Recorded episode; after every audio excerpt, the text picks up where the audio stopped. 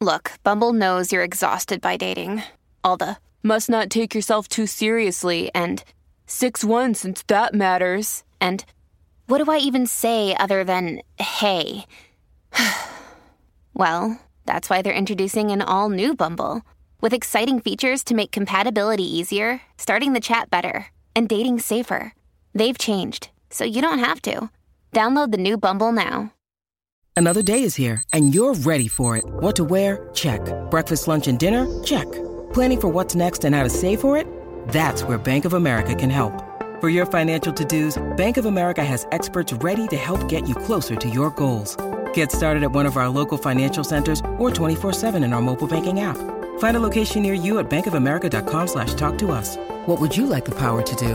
Mobile banking requires downloading the app and is only available for select devices. Message and data rates may apply. Bank of America and a member FDIC.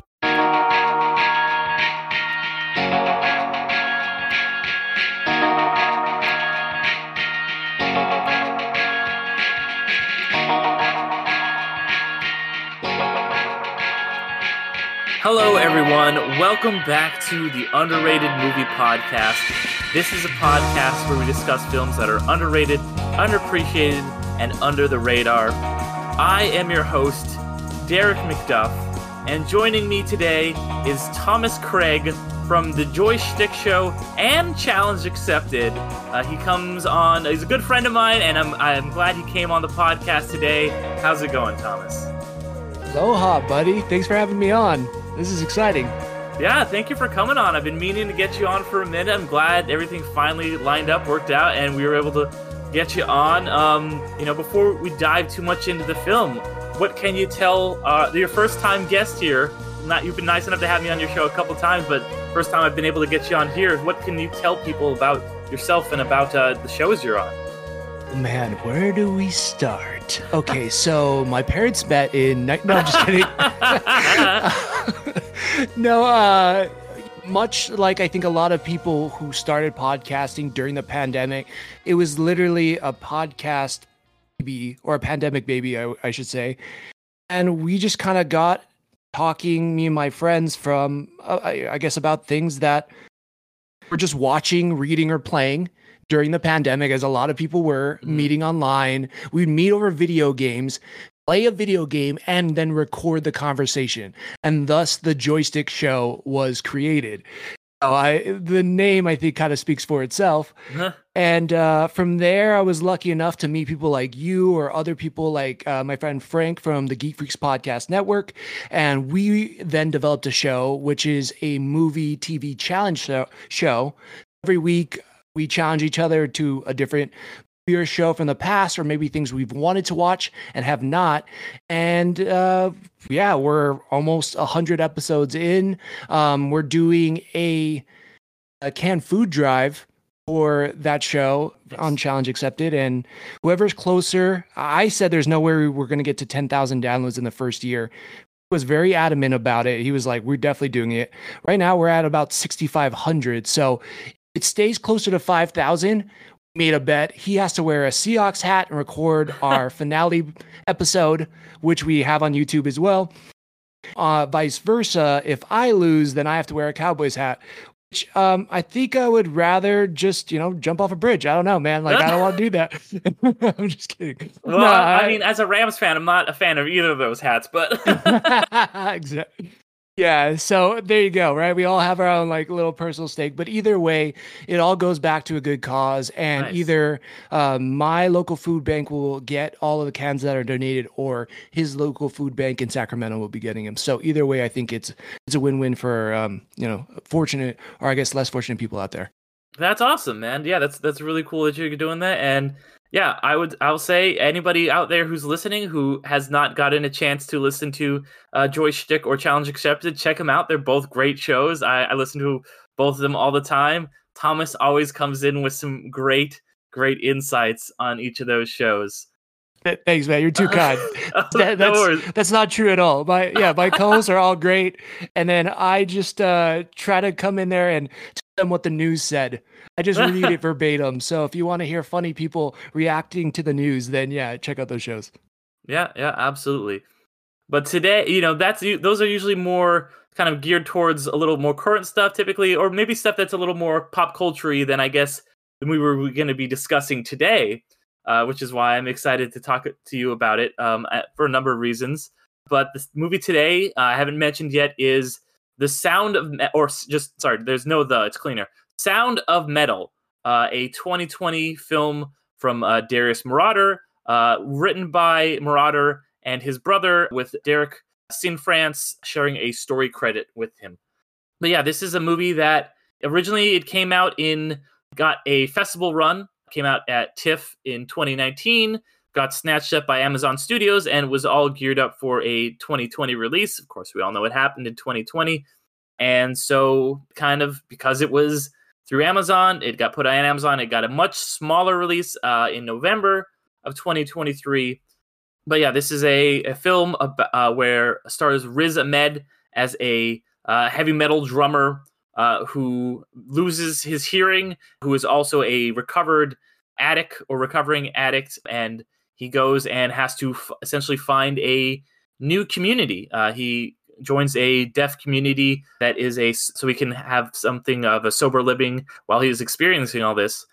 But yeah, Thomas, I, I sent you a while back a a list of movies that I had my had earmarked to cover at some point. This is one, you know, that right as soon as I watched it, I was like, man, I got to cover this at some point. point and underrated back in 2020. So I first of all, I apologize that we couldn't cover Big Fish because as soon as I sent that same list out to a bunch of people, that was the first one claimed by my friend and co-host on um Midnight Film Society, Damon, Damien. Yeah. Uh, so, you, so you guys did a great job with that one. yeah, I know. It's just, yeah, it's funny. As soon as I saw the list, I was like, Big Fish. That's my favorite movie of all time. You also did it on Challenge Accepted, and you can hear me gush all about it over there. But uh, no, you guys did a fantastic job with your rendition of uh, a Big Fish. It was great. Thank you. Thank you. Your episode was great too. I listened to that Big Fish episode on Challenge Accepted. It was it was really good stuff. Thank you. Yeah, but so since that one was off the table, uh, this is another one that you sent over as one you wanted to do. What drew you to this film, and and I guess in general, what do you think of it? Yeah, so great question. I think that you know I was in the pandemic again. I've already mentioned it, just like everybody else, and and things seemed pretty somber. Um, for me personally, I had just gotten out of an accident, a pretty bad one in 2019, and I was in the hospital up until 2020. And as soon as I got out of the hospital, it was like boom, pandemic.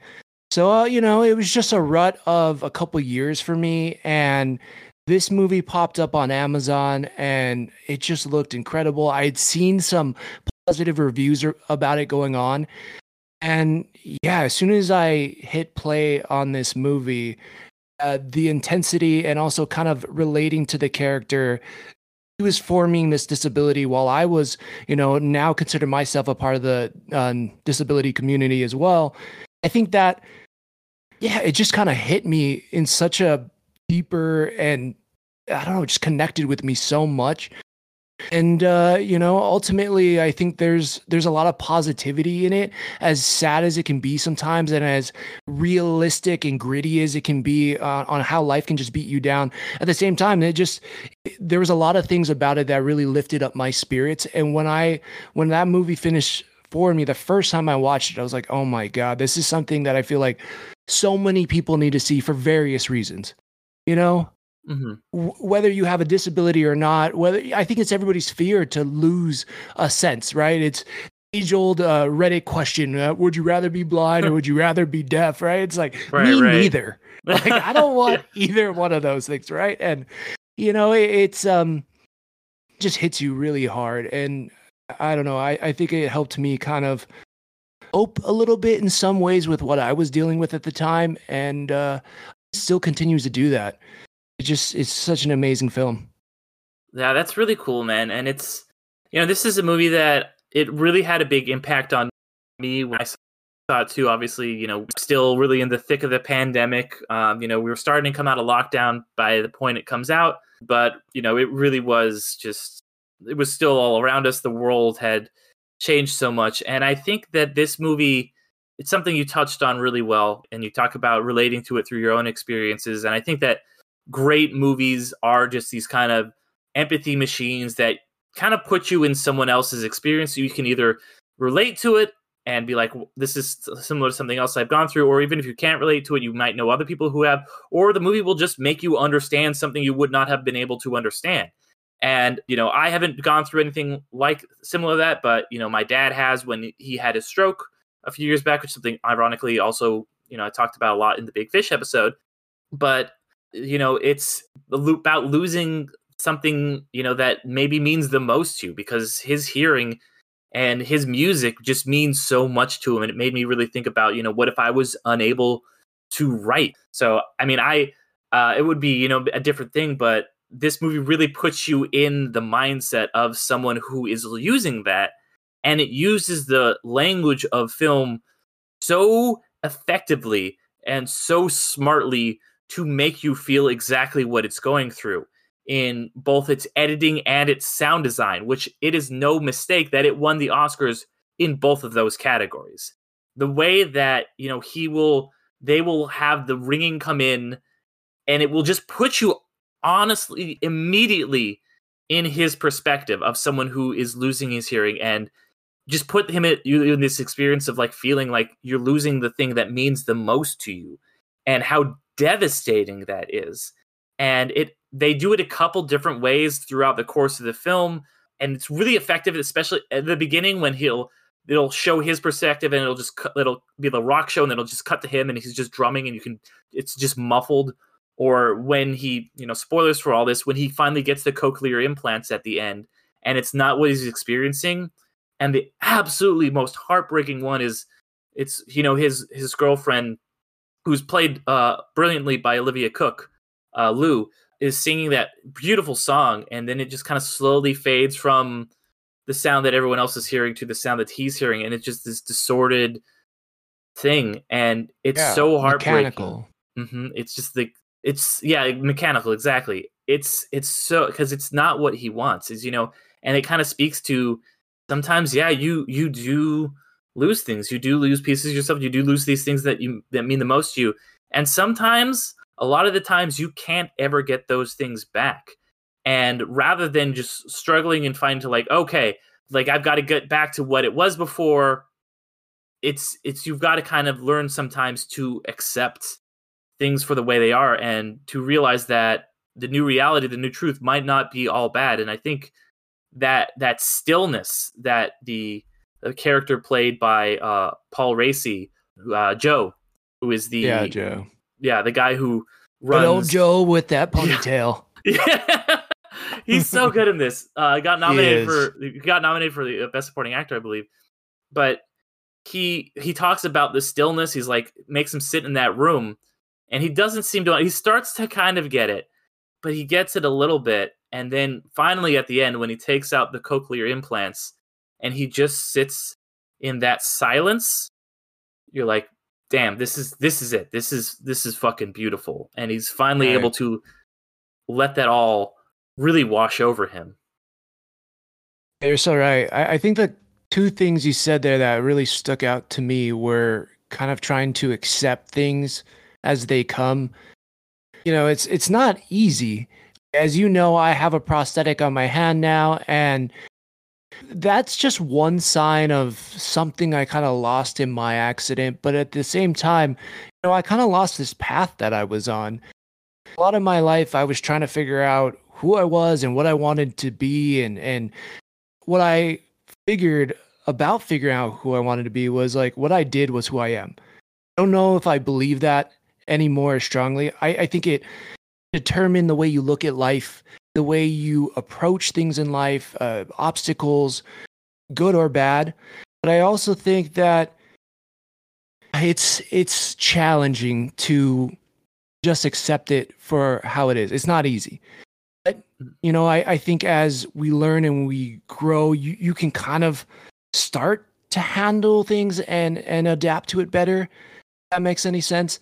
Mm-hmm. I think that yeah, again, I you know, I, I really thought I was going to be a commercial pilot. And that was it. I had changed th- at this point. I had already changed my life. So it was right before I turned 30. I was like, I'm going, I, I saved up for a year. I quit my job. I moved halfway across the country and I went full time into becoming a commercial pilot. And that's what I thought I was going to do for the rest of my life. I went to the school, you know, I was building hours. I got a job back here in beautiful San Diego. No complaints about that.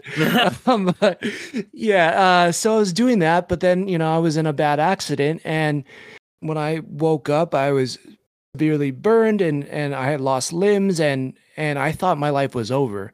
I lost my job. I, you know, I mean, I did. I thought I had, I lost everything about who I was. And I think that, you know, I, I guess I can relate that so much to what Ruben goes through in this movie is like who you know maybe who am I if I can't drum? Who am I if I can't be in this band and I can't perform? Like it was so instrumental to who he was and what do you know and i think for me it wasn't just like the physical inabilities but it was like it, there was a lot of confidence that was lost and I never thought of myself as like I'm this brave guy, but you know, I think there was so much fear that was put into me after my accident made me really nervous. And so when I'm watching this movie and I'm watching Ruben have to navigate this realization of like, am I still me? Am I still, I still have anything if I can't hear? And it's about who I am. It just, yeah, I think that part just really, really hits me hard. When you need mealtime inspiration, it's worth shopping Kroger, where you'll find over 30,000 mouthwatering choices that excite your inner foodie. And no matter what tasty choice you make, you'll enjoy our everyday low prices, plus extra ways to save, like digital coupons worth over $600 each week. You can also save up to $1 off per gallon at the pump with fuel points. More savings and more inspiring flavors make shopping Kroger worth it every time. Kroger, fresh for everyone. Fuel restrictions apply. Yeah, well, yeah. I'm, honestly, thank you for sharing because, like, yeah, this is that really. I mean, it it even affects me, you know. Like, and I, like I said, I'm not going to anything like that. And I gotta say, man, like you, like I really like every time I talk to you, you always have like the most positive, best attitude. So, like, I think that tell my you, wife you, that. but you know, you uh, you I, like Ruben have just the way you got like Ruben the that you know piece that he's found at the end. You know, I, I I think that's so important, and I think that's something I, I feel a lot with you. You know, like you you've gone on this you know whole other journey now where you're like a podcaster, and and we we were talking before the show about just how rewarding and amazing that has been, and uh, that kind of segues a little bit into something else that that really I love about this movie. Yeah. And that is just kind of the the found community, you know, and not that saying podcasting is is not all the same as, as joining the deaf community, but that's that's something that personally um, was really meaningful to me in watching this movie uh, because you know Ruben is basically he's an outsider who goes deaf and then at first he's very very resilient to be a part of this community. He wants nothing to do with it. As we see like he just sees it as a pit stop as a way for him to like you know just find be sober here get the implants uh, and then move on. And I I was lucky enough to you know when I was in high school, I took sign language and I took it for three years. And there's actually some there's a really great community, deaf community, hard of hearing people as well uh, in Orange County.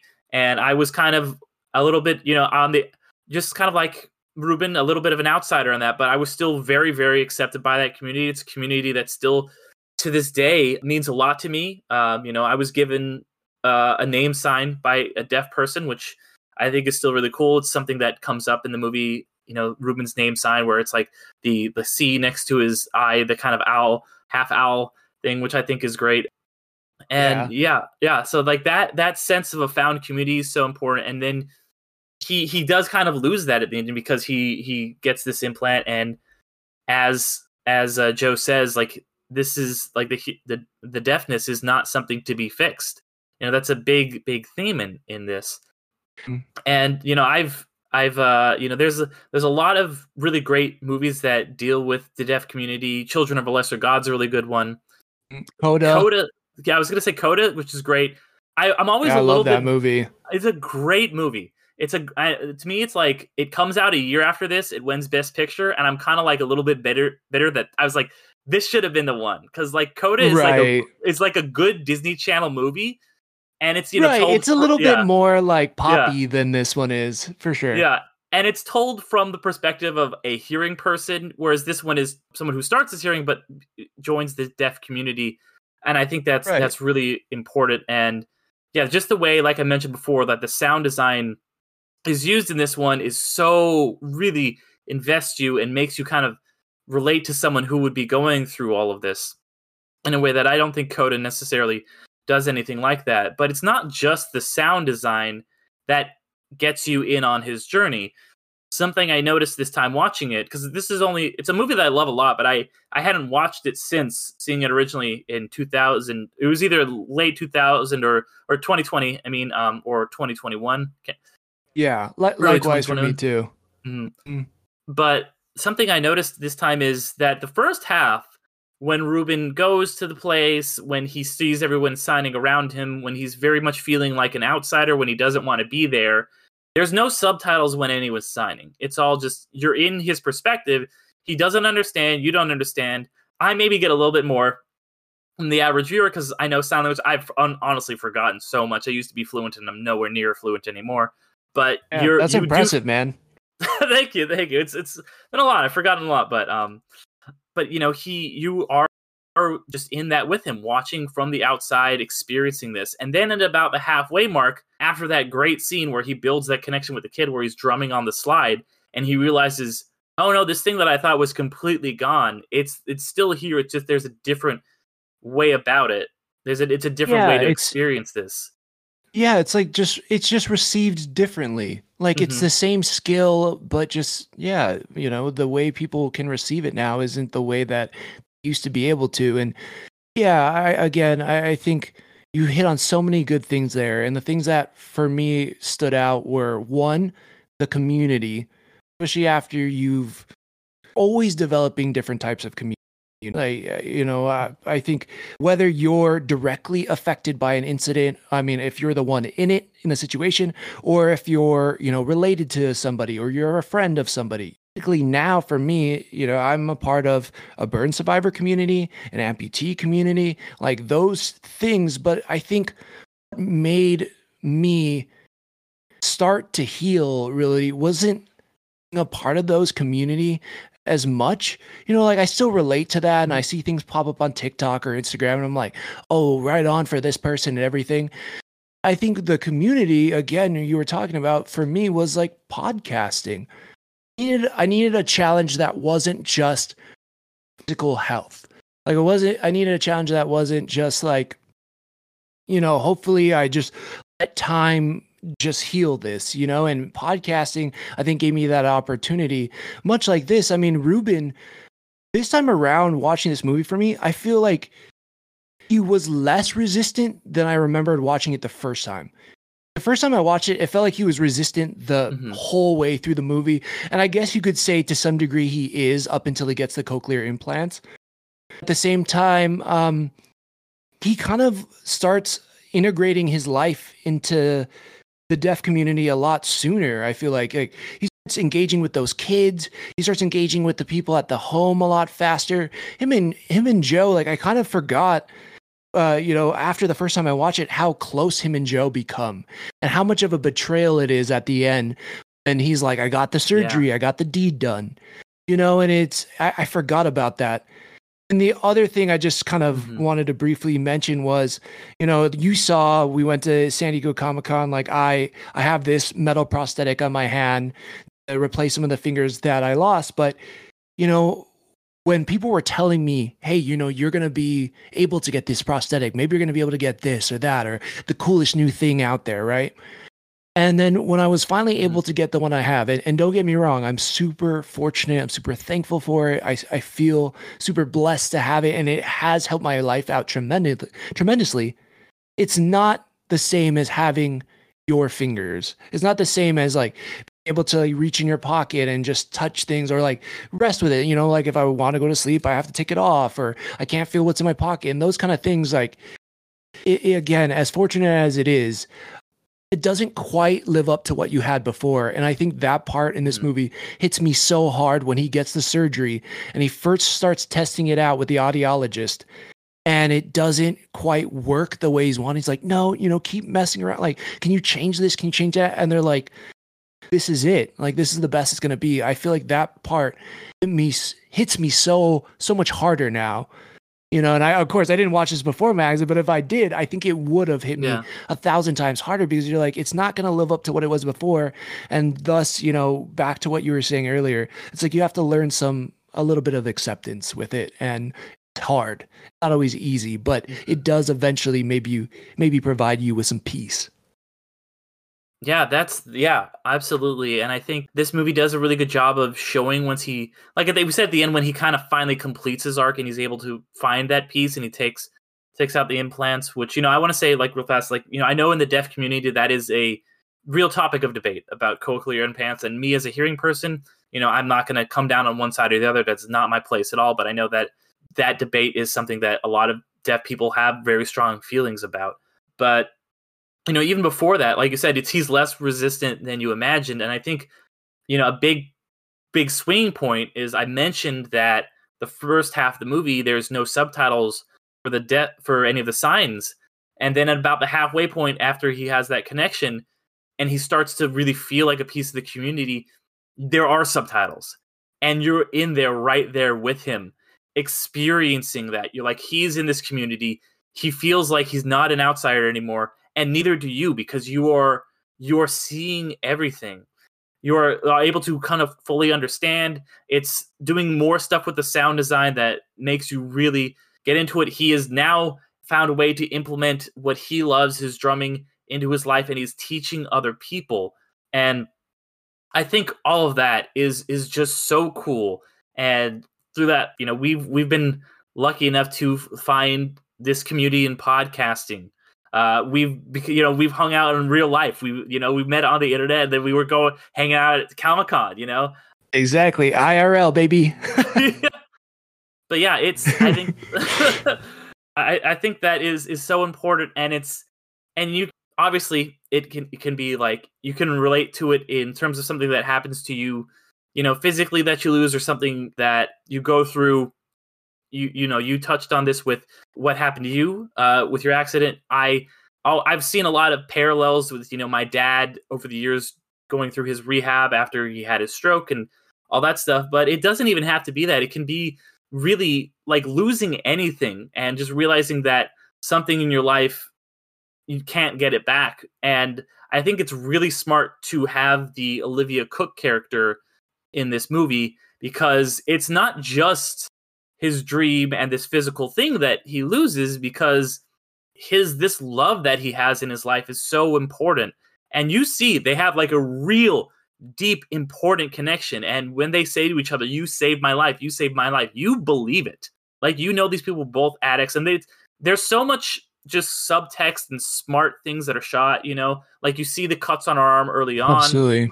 um you know you have that thing where he's like how long have you how long have you been recovery four years how long have you been in this relationship four years so they were obviously there for each other but you know then she goes Yeah. back to france Oh, my God. she reconnects with her dad Yeah, and so- yeah Yeah.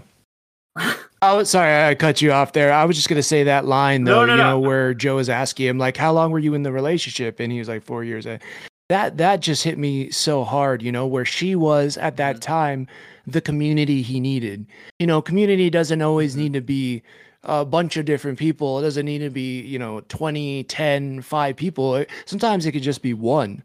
And I think that that part right there was like, wow. I think that hit me really hard and then um, just the beautiful little character moments between them you know where they're just kind of playing some music in the rv and they're dancing together and he's just kind of holding her and they're swaying back and forth like some of that just feels so intimate and so special just makes sense. So when you get to that moment that you're talking about where they are holding each other in france and they're on the bed crying and you know, like you saved me you know you're my whole heart it just it just makes it so much more devastating but they're not those people. I i don't know do you ever does it ever say in the movie how long that time frame is from when he goes to the deaf community to the time he gets to see her what time frame do you have it in your mind yeah that's i was always curious about that because he does learn sign he's like he's basically fluent so i was like i'm like i wonder how long it took him obviously i guess he would have been essentially in total immersion there So I guess it would have been pretty quick. So I, I don't know my my time frame. I always imagine like six months. Uh, I have no way to back that nice. up, but like that's what do you think? That, that's exactly what I was thinking. nice, exactly yeah. six months. yeah, because I was like, okay, it has to be long enough for him to, again, like you were saying, get immersed in sign language, sign language, learn it, then also kind of build this community, then sell his stuff, then get to Paris, and then for her to have moved on. And I feel like six months in my head is is that amount of time where you're like, okay, it's it's enough for everybody to almost move on to a different life, you yeah. know. And when you think about it that way, if they haven't been together for six months, he he could have missed things, but also like they're just not the same people anymore at that point. Mm-hmm. Yeah. And uh, yeah, I just, yeah, that it, it, all just works so well together. I just love, like you were saying, the subtext of just it feeds you these little scenes. You bite on it, and then it just it, it kind of lingers there. It comes to play a bigger factor, and for me, where it kind of crescendos is that point when they're on the bed yeah. together, and they break down crying, holding each other. It's just that that realization right there is, and wow, yeah. amazing. Yeah, because that that whole the arc with her is just perfectly intertwined with his arc of you know, his deafness, where you know he started the movie. He's in this place that he's doing this dream that he really wants to do. He's on the road with his girlfriend being in this band, and then that all gets taken away from him. And he has this idea like I'm gonna go get it all back. I'm gonna get these implants. I'm gonna we're gonna I'm gonna go get her back, and we're just gonna go back and do it. And then he gets the implants, and it's not quite the same. And then he goes and gets try and he goes and finds her, and they still clearly like love and appreciate each other but they know it's not quite the same they can never really grow back to what they were. She's in a much better place. And i think that really speaks to you know sometimes things that are really important and meaningful in your life are not permanent and they they're not going to be there forever. Whether that's a person or a job or something you're experiencing life is all about unexpected change. And a person especially can be so so deeply meaningful to you and like change you as a person and save your life and get through through the hardest times. But you might whether it's a friendship or a romantic relationship or whatever else you might eventually just go in different paths. And it might not be, be because of anything either you guys do. It might be like in this case completely external circumstances. And that's why I'm a really big sucker for brief encounter movies like La La Land or like Brief Encounter or, you know, like any of those. Portrait of a Lady on Fire is another one. Any of those movies where it's all about this hugely monumental person in your life and it's not that's not going to be the end but they still mean so much to you and and you just kind of have to at the end let that go it's devastating and this does that as kind of a subtext to the whole journey he's going on and he he has to say goodbye to her and then he has to take out his cochlear implants and say it's unreplicatable that my past life is done what is my new life going to be yeah it's all right man it's, it's eh, so incredible it's just a good reminder you know um, I keep making this like I'm trying not to make it just about me. No, no, it, you you have a of, personal connection to this movie. I I think that's really profound. Oh, thanks. I I think it shows me, and it's a constant reminder. And and movies like this are a reminder of that. Is everything had has a time limit, and sometimes that time is a day, a week. Sometimes it's 20 years, 30 years, but one day it will be the last time someone is a professional basketball player playing in a game. Sometimes it is the last letter you're going to write someone or the last phone call you're going to have with them. And you just don't know when that time is up. And this movie just kind of shows that, you know, it wasn't the way they wanted to go. And it's beautiful that they got to say goodbye on their own terms. But yeah, this opportunity for him to accept what is and that he has moved on and that it's it's not going to be what he thought it was. His life isn't amounting what he thought it was going to would be and I don't know. I just love that idea of of that there's this lesson of maybe appreciate what you have while you have it, you know? And then also when when it's time to let it go, yeah, it's going to suck. Yeah, it's going to be painful. But at the same time like you can you got to appreciate that when you have to find a way to move forward because things are ahead. I mean, there's that moment too where he's playing with the kids mm. in the in the garden and they're running around and they're playing that, that game where he's drumming in the class and he smiles. You know, yeah. and if you juxtapose that with the guy who's trashing everything in the RV, you're like, that guy will never be happy again. With the way he's devastated when she gets in the taxi or the Uber on the way to the airport, you're like, he's his heart is broken. How does that guy ever get back to a place where he ever feels good again? But we see him smile and well, he kind of half-heartedly smiles when he sees her in Paris, but then it's never real. Mm-hmm. I think the last time we ever see him be real and truly happy is with those kids or at the community center hanging out with his friend in the RV talking about tattoos or hey look she's a babe hmm. you know, yeah. like that that I think is you know it just kind of shows you you know your life isn't over because something what you think is your life if that ends doesn't mean it's over yeah I think that's a beautiful message in itself too. Yeah, absolutely. And you know, you talk about like him being really happy and stuff in the community. And I think though, like, and that's you know, I think that that la- I keep coming back to that last shot because we've talked about obviously how important community is, and I think we both really agree on that. But ultimately, it does come down to self acceptance, and that is the final step. In is this is him sitting there in the silence, in the self acceptance, and understanding really who he is and how everything is different and being able to move on because only you can do it. Like it's you know it sounds cheesy, but it really has to be no matter how good the community is around you, no matter whoever's there for you, if you can't like accept things about yourself and accept the change and live your life and and understand it, then that that's it. And he does get to that place at the end, and I think that is an it's one of my favorite endings of a movie, honestly. That, and that's why I keep harping on it. Oh man, that's awesome to hear that. I mean, because you've watched a lot of movies, and I feel like you've loved a mm-hmm. lot and you have not loved a lot. so I think this is like, I think it's beautiful that this this movie's ending sticks out to you. It's this ending.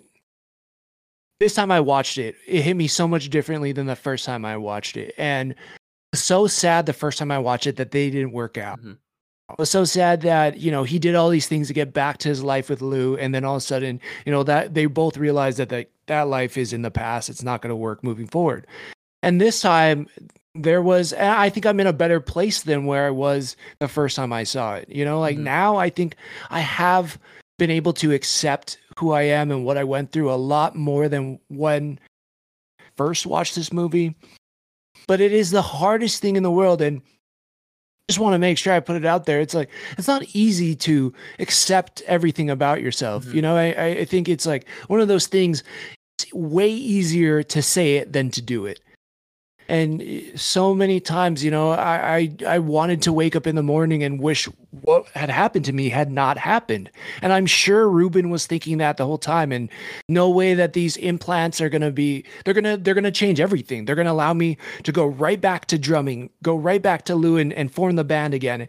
We're going to pick right back up on the tour. I mean you can even see it when he gets the call from the manager and she's or she's talking to the manager and he's like he's going to find us a place and she finds a facility. He can't can't hear a thing. And she hands him the phone and he's like, Yeah, man, it's fine. You know, got a little ear thing, but don't worry. I'm going to get a surgery. We're going to get right back. But oh, he was in denial. And, and it's just so hard sometimes to accept that part of you. But it's one of the best things that you can do for yourself. I think in any situation, whether you've gone through a big traumatic event or whether you've had a ton of little traumas through an extended amount of time, it's accepting that side of you and the good, the bad, the ugly, and then saying, all right, well, how do I live life from here? How do I move on from here? And I think that is, it's so powerful because in that short little scene as he's walking through the streets of Paris and the cars are going by and the bicycles are ringing in his ear and it just sounds like it's going through a mechanical cord and pipe and everything's tinging and pinging when he sits down and he finally sees that clock and knows like I just have to take these things off to experience this silence, experience this moment and just accept this this moment. It's just you're right. It's just a beautiful beautiful ending. Yeah, that, and I, I I can't say it any better than that. That's thank you so much. Like that's that's incredible. So you know, I think I can't. Yeah, I can't say anything else. So that's I'm gonna. I want. I want to just switch gears here because sorry, mic drop. I'm out. Yeah, no, that was no, great. so there, I just want to yeah, kind of then switch gears here because, like you said, beautiful movie, amazing, amazing story, incredibly profound. But this movie, as I alluded to in the intro, comes out and becomes kind of one of these almost lost COVID movies. I feel like you know, 2020 was a weird year for so many reasons, but also becomes a weird year for movies. And, you know, you see a lot of movies that either got pushed back or they kind of they they came out in these they just got put straight to VOD or whatever it might be and or they had very limited releases and they get to VOD and that it kind of like they even the Oscars were really weird that year like uh, what was it? Will um, Smith didn't slap anybody. yeah. uh, it was uh, what one uh, that year? It's the Chloe Zhao movie. Um, oh my gosh. Oh, um, Nomad. Nomadland. Thank you. Yeah, yeah. Nomad. Yeah. Yeah, it's just a weird year for that movies. It was. I really liked that movie, but it was. Um, yeah. Yeah, it was strange considering what else was on the docket. I think. Yeah, and you know, so un- unlike a lot of other years where this might have, you know, it, it got it came out. The festival was kind of festival darling, and then the world changed. I think if this had maybe come out in another year, you know, obviously it gets in the Criterion Collection, and people like you and I know about it. But I think that this movie was always going to be a hard sell for like maybe general audiences. But really, in 2020, it just got buried with it. I think maybe even the, all everything getting pushed out to VOD might have even buried it more because things you would normally see in a theater it, this little indie movie that's an Amazon original had to compete with you know now Tenet's out on DVD or, or streaming or like Bill and Ted going straight to streaming. All these things, you know, I like both those movies, yeah, but good point. Like, it's not going to be able to compete with those. And I think that a lot of these movies in 2020 got swallowed up. They got pushed aside. They got whatever. And and this is definitely one of them. I don't. Do you have any thoughts about just kind of the weird that weird 2020 timeframe and how it affected movies like this. You're so right. I think nailed it because everybody was like uh, dumping everything on streaming. And I don't know really why I decided to like put it on one night other than, you know, I heard some good things about it and it looked cool like just that art of Riz Ahmed behind the drums and like the sound of metal and, and I, you know, randomly if I see a movie and I do judge books by its cover all the time, but I usually try to take a step forward and I'll at least watch the trailer on it. And that trailer hooked me right away. But yeah, I agree with you. I think there was too many other things just kind of dropping all over the place and it just got buried by all these other things. And it's unfortunate that it did because it's such a special movie. It's you're so right. Like in any other year, uh, you know, if it came out the same year as Coda, like I don't know if you choose Coda over this. Although mm-hmm. Coda is one of my favorite movies, but I maybe that did come out 2021. But it's just so beautiful, and uh, yeah, I'm just surprised that this people don't hear about this, but I appreciate that you've highlighted it. It's it's so special. Yeah, yeah. Know, do you have do you have anything to say maybe about Riz Ahmed being the star? Because you I was pretty unfamiliar with him before I watched this movie and after I watched it, I was like, I got to see more of this guy. Like, I got to see more of what he's in. And then I'm like, oh, he's in Rogue One. I can't think of anything else on the top of my head, but I'm like, I've seen him other places. He's the like, yeah, he's one of those. He's like a that guy. He like he's like the villain in the first Venom movie. Like, oh um, right, right. Yeah, he shows yeah. up in like a, some like a lot of indie roles too, in addition to those big movies we mentioned. But I've I've always been a very big fan of Riz Ahmed. Like, I think he's an absolutely incredible actor. He gives a and we said there's lots of great performances in this. Paul Raci's really good. He's he actually is Coda. He's his parents were deaf. Um, there's a lot of deaf actors in this. Uh, Olivia Cooke's really good in this, but I think Riz Ahmed is so phenomenal in this. Like this is like one of the great performances as far as I'm concerned like this should be studied.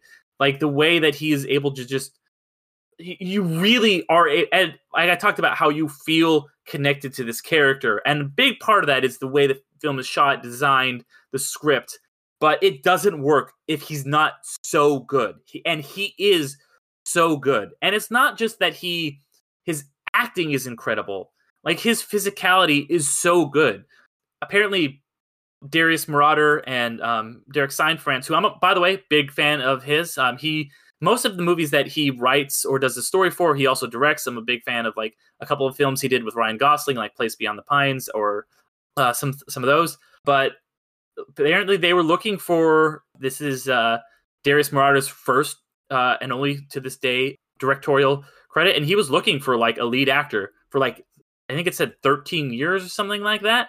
Uh, and he crap. found him, yeah, and he found him in Riz Ahmed, and Riz Ahmed like really like took this role very, very seriously.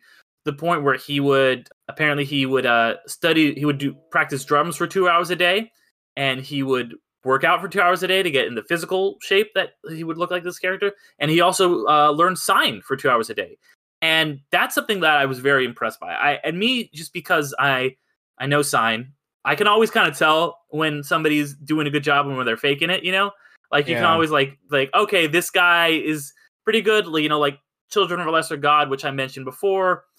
Uh, that's I, let's I want to say Kevin Costner is in that, and you know he's fine. He's not great. Um, like his signing is like okay, or like I I remember a while back I was watching with my roommate at the time showed me uh, Miracle on 34th Street, the the remake, not the good one. Oh, okay. And yeah, there's like a scene where like Santa Claus has to like sign sign to a deaf kid, and I was like, that Santa does not know. So like that was like clearly like somebody on the day was like, all right, move your hand like this and do it like this. Like it was right. very rigid.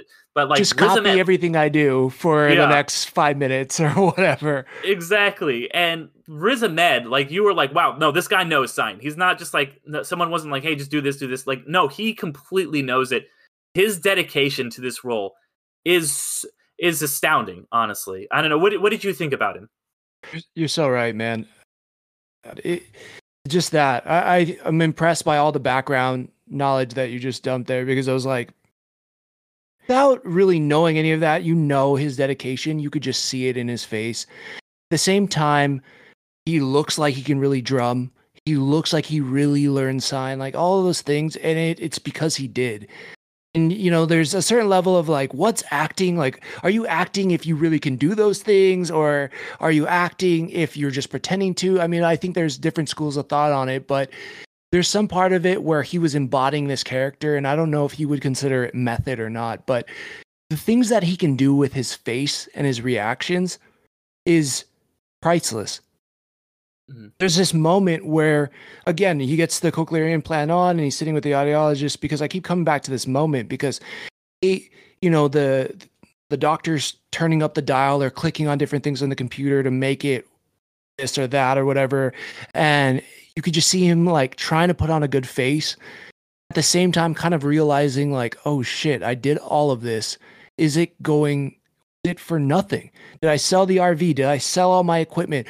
Did I lose my best friend, my new best friend, my my potential jobs, all these connections I've had for these implants for no reason?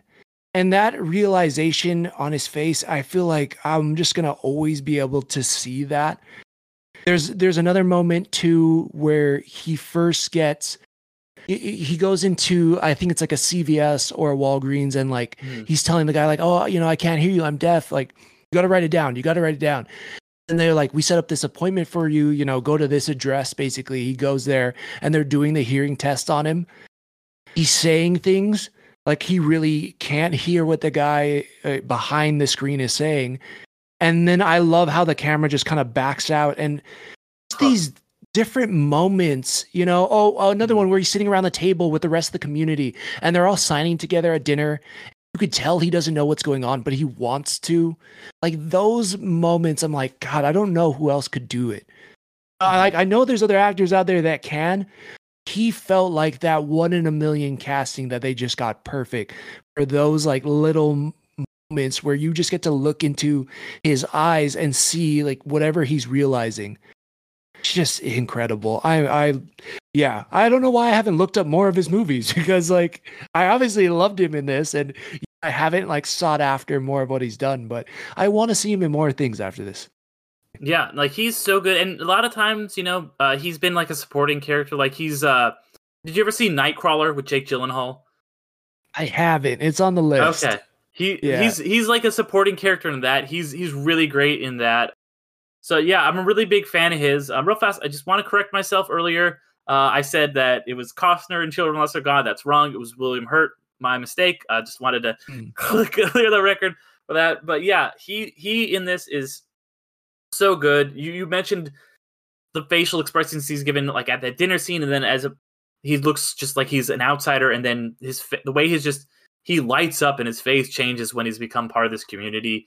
Like just his he does out he's acting with his eyes and his smile. It's so subtle, and a lot of times I think that we tend to reward really big performances, and there are big moments when he like freaks out or is like drumming and stuff like that. But he's also doing a lot of really subtle stuff that is I really uh, I definitely appreciate. My God, yes, absolutely. I did want to ask a question about so this movie is you know obviously one we've had a lot of great discussions about how you related to this really personally about you know how he went through all this and how you had had kind of a parallel track that you were going through and you related to it. Uh, what's another movie that you would say is a good movie for someone who is going through hard times? I was like, just say Coda, but I'm like, no, you can't say that again. I was like, that's such an easy way out. Let's think. I'm trying to think of what what movie kind of. It's so cheesy because it's not like they answer that people who probably listen to you and appre- and, you're so smart and you're so like ah. well versed in movie analysis and stuff. And when I talk to you, I'm like, God, I gotta like study up because I need to get half of where you're at. I mean, this is true. Yeah, yeah. Most of the time, like I, I hang out with a, a bunch of like wannabe comedians, you know. So it's like a different story on how we look at movies or shows or cinema in general. Uh, you know, I- think the things that make feel the happiest, at least for me, are things that I connected to when I was a kid. Mhm. So growing up, I was always a big fan of Marvel. I was always, you know, I, I was reading comics since I was like eight years old. Uh, one of, I think it was like my 13th or 14th birthday, all my friends to go see the first X Men movie. Like the first time Hugh Jackman was in it, it was Mhm. like 2001, and that was like my birthday. My parents were like, "What do you want to do?" I'm like, "Bring everybody to see the X Men," because I was like, "That's what I want to do." And so I, I, you know, now we are we're at the state now with Marvel, and we're post Endgame, and obviously Endgame. I saw it in theaters like four or five times. I was just like every anytime I could go, I was going to watch that movie. And, you know, I still love Marvel. I know some people. There's been a ton of news out there, especially with that book that's come out, "The Reign of the Mm. MCU," and and all this news that Variety just dropped. I think today. So all these things, but at the same time, um, if I just want to like put on something and feel good and and hopefully aspire a little bit of these heroes I see on screen, like I'll put on an Avengers movie or I'll put on you know Black Panther. I, I love uh, Wakanda Forever. I, I feel like I understand people saying that Wakanda Forever, Guardians of the Galaxy Volume Three, like some of them kind of had a little bit more sadness to them. But uh, those phases one through three movies just put me in a better spirit, and uh, I I don't know. I just I think that's that's it for me, just to be happy and, and kind of hopefully take a little bit of heroic archetype into myself, and then go out in the world. Not the best answer. No, that makes a lot of sense. That's really cool. And honestly, my answer is the same. Uh, my answer is a movie that really helped me a lot going through some sad times that I kind of relate to a lot is is Endgame and specifically Thor's arc in Endgame. And I think I might have mentioned this. I don't think I've mentioned on the show before. I know I've mentioned it at least somewhere on, on the internet before, but Def- definitely on TikTok. If you're not following them, go follow Underrated on TikTok because you've been dropping some dimes on there. thank you, thank you. yeah. But yeah, yeah, like Thor, his his whole arc in that movie, where you know he at the beginning of the movie, eh, or like you know, see at the end of the movie, he basically fails to save everyone. He wears this weight of responsibility, and he feels like you know he isn't worthy anymore. He's Uh, he loses, he's lost his hammer in Ragnarok. I think seeing Ragnarok flow into this movie like really helps that. And during the pandemic, it was I like so many other people were. I was in not a good space. I had, in addition to everything that was going wrong in the world, you know, I had just been through like a pretty gnarly breakup and just like a lot of other stuff. And I, you know, I was also like Thor, not super happy with my weight at the time, and there was a lot of things that I kind of like related to with Thor, you know, and like he has that moment when he like talks about Jane and I was like, oh, I get this, you know, and then he just feels like he's not the same Thor, like he's he he's not good enough anymore, and and then there's that moment when he goes back and he talks to his mom and he calls for his hammer and it comes to him and he starts to like break down a little bit and he says i'm still worthy. And that hit me so fucking hard I cause I had seen it before the pandemic and that all happened, and it was a really good moment. But like you said, going back to it later on, and this is already like a five star movie for me, but like that moment just hit so much harder. And if Thor, the like little Norse god of thunder, like the badass could feel like he's not worthy and then be have this moment where he's like no i am still. Like it i think that's a really important message for for all of us you know and that's why i think a lot of those marvel movies are art. They are cinema because and you know to varying degrees but that one especially it really it really can it makes a human connection. Despite all of the bigness and the fantasy and all that there's still a real human core to those movies just like I think there is a real human core to this one. So yeah, uh, with that, any any final thoughts on on Sound of Metal? I mean, um, his muscles were made of Katati steel, so you know if he can not feel worthy, then you know I think it happened to any of us. But uh, no, no, no, uh, no, that was beautiful, and yeah, I I appreciate that, especially if it's coming from you. Then I you know I respect it so much more, and doubt, my friend, you are worthy, more than worthy. Thanks. So, uh, no, I just I I adore this movie. I don't use that word a lot to describe movies, but I think this is in a very select category for me of movies. always kind of send people they're looking if they want to be sad, but also are looking for a little bit of a light at the end of the tunnel to get out of there. You know, I, I mm-hmm, again, mm-hmm. I think mm-hmm. it's this. I think Coda. I mean, for me, Big Fish does it because of Ewan McGregor's positivity through it all. Yeah. And you know, whether he could be the most liked person in the world and still not have people like you. In that movie, it's his son. In this one, you know, he didn't care about anybody liking him except for maybe one person. And he does everything to get back to them and it doesn't work out. And yet somehow you still find peace about that. And some somehow you still realize like who you are is as good as you can be. And this movie just does that. Uh, also, putting yourself into someone's shoes, like I don't. And I probably should have thought of more comparisons going into this, but I can't think of any other movie that puts you so well into someone else's shoes where you're like, oh my God, that would be tough or that would suck. And I just commend anybody out there who is a part of the deaf community or the blind uh, community or physically impaired, whatever it is, it's it's so tough. And if you see that person putting a smile on their face like you know just just know in your head whether you say something or not i don't know if i would necessarily want someone coming up to me and be like good for you man. But like in your head just think like man if they can smile like there's a reason for me to smile or for me to laugh. And and i think it's just that it's a constant reminder of that for me yeah, yeah. I, you know, I wasn't I wasn't gonna originally share this story, but you know, you you talked about when you like seeing the deaf community and stuff like that, and I've had so many great experiences with the deaf community. And this was a couple years back when I my sign was a little less rusty, but I remember a couple years back I was